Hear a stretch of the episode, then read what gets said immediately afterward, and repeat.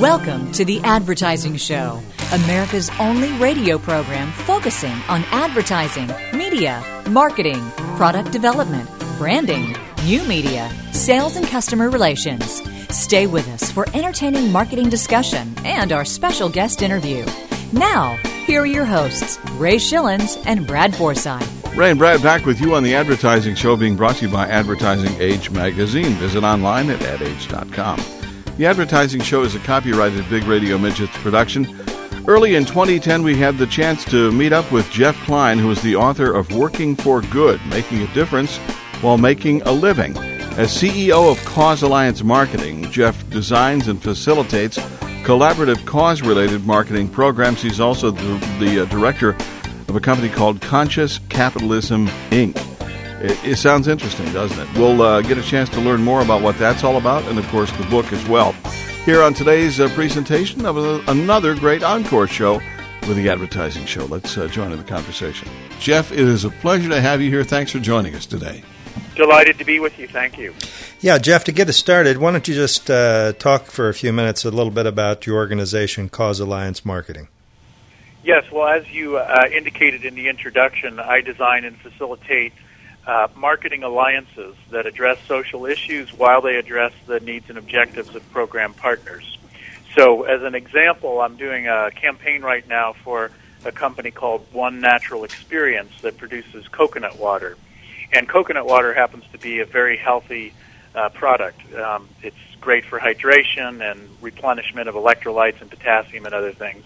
And we're educating uh, mothers and pregnant women and healthcare practitioners about the, the benefits and bringing together uh, the one with uh, a nonprofit called Healthy Child, Healthy World and a couple marketing firms, uh, one called Pulse uh, Health and Wellness, another one publishes a magazine, and all coming together uh, to uh, you know to educate consumers and healthcare practitioners about the benefits of coconut water. Just a you know a current example of something I'm working on right now. Well, I must tell you, I've heard about the product. I saw it in my uh, local. Uh, I don't want to call it health food store because that sounds dated, but you know the whole food whole food type of store, and uh, and saw the product prominently uh, uh, there displayed, and had not and had read a few things as well. Had not heard about the product before, and the, the I, cool part it comes with a little uh, paper umbrella along with no, them? that's the cocktail. That's oh, that's the other one. Yeah, yeah okay, that's yeah. right. So I'm curious, uh, Jeff. Do you always have a nonprofit tie-in when you put together your cause marketing efforts? Uh, that, that's a good question. Uh,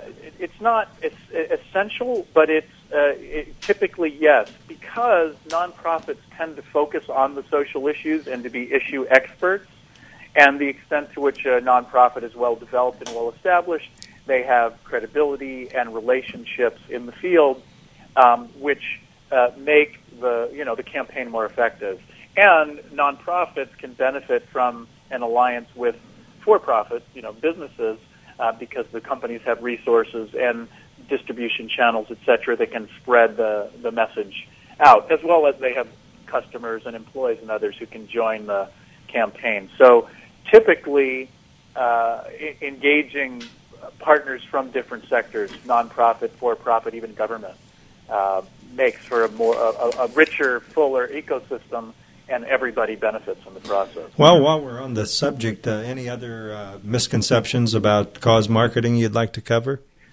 Well, first of all, you know what I do is a little different from typical cause marketing. Is I very specifically um, facilitate alliances. By definition, I'm going to find uh, more than one entity that's going to work together to address an issue. Secondly, uh, cause marketing can often be a like corporate social responsibility. It can be a uh, you know greenwashing or somewhat superficial. I really look to um, facilitate programs that are core to a company's uh, purpose and mission, and one that aligns with you know what why they're in business. Um, so again, some cause marketing programs do that as well, but many do not. So, is your organization Cause Alliance Marketing a for-profit or non-profit? Oh, it's a for-profit. Yeah. So, what's your business model? You charge by the project, or how do you do that? Uh, you know, it depends on the on the project. If I'm if I'm working for a nonprofit, I'll have a retainer plus commissions. If I'm working for a corporation, Uh, typically, it's uh, retainer, though the extent to which there are opportunities to engage other businesses, then it'll be a combination of uh, retainer and uh, commission. And commissions, you mean by media commissions, correct? No, no, I mean commissions on uh, bringing in other corporate partners. So if they've got somebody else who comes to the table with resources that expand the the campaign, then I'll receive, you know, a, either a commission or a bonus based on the level of resources that other partners are bringing to the table. I, I see what you mean. Your company conducted a survey a couple years ago, Jeff, and uh, found that over 90% of consumers found it important for companies to support cause and charity type uh, organizations. I'm curious, how do those numbers uh, hold up today, especially during a down economy? Well, well, first of all, I didn't do that research, but that research has been done. Um, the research has been done by uh, Cone Roper, Duke University, and others, and the research is holding up very well. The recent surveys post, you know, economic meltdown uh, hold very solid. Uh, consumers and employees essentially demand that companies do more than just deliver a quality product and service, but that they serve society in some other way very consistent, very solid. And you found that that hasn't waned any in current times. No, not at all. If anything, I'm find, finding more interest in that because it's a it's a real differentiator. Um, well, first of all, the fact is people are demanding it, yeah. and com- companies are recognizing that they're demanding it. And another thing, you know, in my work with um, John Mackey and the Conscious Capitalism Alliance, and really studying the conscious business model and track record, uh, you look at companies that are purpose driven, that are oriented to serving all of their stakeholders, which includes their customers, their employees, the communities they work in, their investors and their vendors, serving all of them. Uh, those companies are outperforming the S&P 500 and you know general companies in general. Um, you look at um, the um, uh, Fortune 100 best places to work, same thing. Those companies in that index outperform the market. So when companies are more conscious and when they are serving society very purposefully and explicitly, they, they, they perform better. Well, you know, uh, next segment, we're going to jump into your book and talk about what your motivation was behind writing the book and also some of the great information that both Ray and I found in the book. And I'd like to highly recommend anyone out there that you're thinking about uh, doing something that is more than just uh, turning a profit and getting a little better more positive profile and participating in various causes. Uh, this this is uh, a wonderful read and uh, great advice, and we'll jump into that next segment. On the Advertising Show, Ray Schilens, Brad Forsythe, and Jeff Klein with us here out of California. Back in just a minute.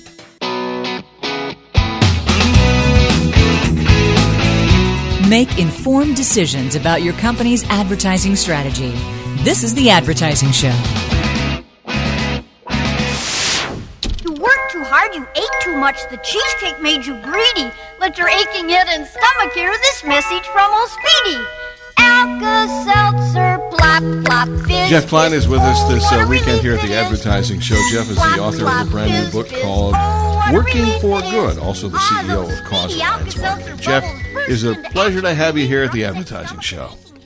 Thank you. It is good to be with you. It's uh, fun talking with you guys. Thanks. Well, uh, we're honored to have you, uh, Jeff. Uh, tell us, how did you and John Mackey get hooked up to uh, uh, develop the Conscious Capitalism Alliance as well as the Conscious Capitalism Inc. nonprofit?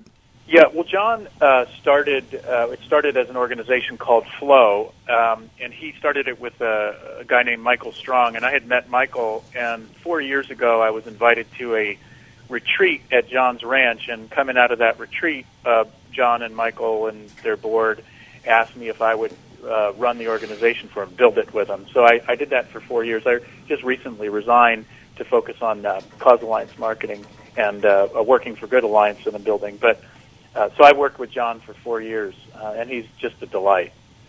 Yeah, he's a great guy and a, a great example of uh, more than just uh, running a company. He's got a great way of a new way, uh, say a new, a different way of running a company, and quite successful, I might add. Uh, share with us, Jeff, why did you decide to write a, uh, the book "Working for Good"? Uh, well, thank you. I, I wrote the book because I'd spent, you know, 20, 30 years building various businesses, and you referred to them in the opening, from private music and Yanni's career and spinning and Seeds of Change, Chi Running, and others, as, as well as my own uh, Cause Alliance marketing early projects. And what I, I what I found is people that have the aspiration to do good through business, and many who have aspiration to do good through nonprofits, whatever. Um, they're sometimes, often, their kind of mission, like I'm going to do this, overshadows everything else, and the way that they take care of themselves or treat themselves and the way they treat each other doesn't quite fit up to the idea of making the world a better place. you know, people trash each other, and and I and I really found that uh, they people hadn't developed the awareness or the skill to really cultivate their you know themselves and each other and deep relationships that are respectful, that are purpose purposeful. Uh, I also found that businesses focus too much on one thing, like traditionally on profit, or uh, you know some you know socially motivated on their social mission, and they disregarded the business aspects. So people needed to have a more call it holistic, uh, humanistic approach to doing business. And I also found you know companies that did focus on the people and focus on relationships ended up doing better and creating healthier businesses. You know, financially in the marketplace, customer loyalty is greater, employee loyalty is better. So I reflected on you know all of my experience and all the things that I saw around me and said, okay, what are the kind of core lessons and core skills that I've found are effective at building what we'll call a conscious business. So I did it in part for myself as well as to share my, you know, my my lessons, both uh, hard and hard and easy, um, with others to, to perhaps facilitate uh, a, a quicker, easier path for, you know, young people coming up. And you've developed something called the conscious business model that you uh, outline in your book and uh, early on. Can you kind of tick through that for us, please? Yeah, first of all, I won't take credit for uh, developing it. Um, uh, John uh, Mackey certainly has played a key role in that, but there are others um, who've uh, recognized this model. Uh, there's a book called Firms of Endearment by Raj Sisodia, David Wolfe, and Jag Sheth, which profiles 20 some companies that really follow this model. And the model is based on three core principles. The first one is purpose or deeper purpose. It recognizes that every business has a purpose beyond return on investment and just to give you an example, Walmart, for instance, right? Walmart, at its inception and for most of its history, has been a purpose-driven company. Its purpose is to provide access to goods that people couldn't otherwise afford, right? Um, so its purpose isn't make the world a better place; it's provide access to goods. Southwest Airlines is another one with a very straightforward purpose: democratize the airways, right? Give people access to fly. Yeah. Just as two two clear examples, right? So one is recognizing that purpose and really organizing yourself around that purpose. Secondly, and this is somewhat related, is typically you think of you know the business the purpose of business is business it's return on investment and the orientation of business is towards its stockholders or its shareholders. Well in the conscious business model the orientation is to all of your stakeholders or all of your core stakeholders. So it's your customers your team members or employees your investors your vendors the communities you do business in and even the environment, in recognizing that you have a, a, a opportunity and, in some extent, a responsibility to create value for all of them, and to cultivate a harmony of interests rather than the you know conflict of interest between them. And when you do, you can kind of look at it as an ecosystem or a garden. When you take care of you know all of the elements in that system, the whole system is healthier. On that note, let's take a, take a break here on the Advertising Show. Our special guest out of California is Jeff Klein, CEO of Cause Alliance Marketing and author of a brand new book called Working for Good. Good stuff in the book, and we'll talk more about that here in just a minute on the Advertising Show.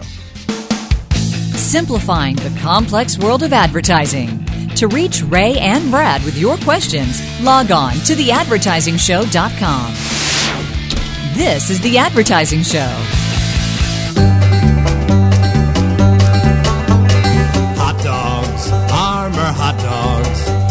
What kinds of kids eat Armour hot dogs? The advertising show and our special guest is Jeff Klein, CEO of Cause Alliance Marketing and author of Working for Good. Back with Jeff here. Good to have you here.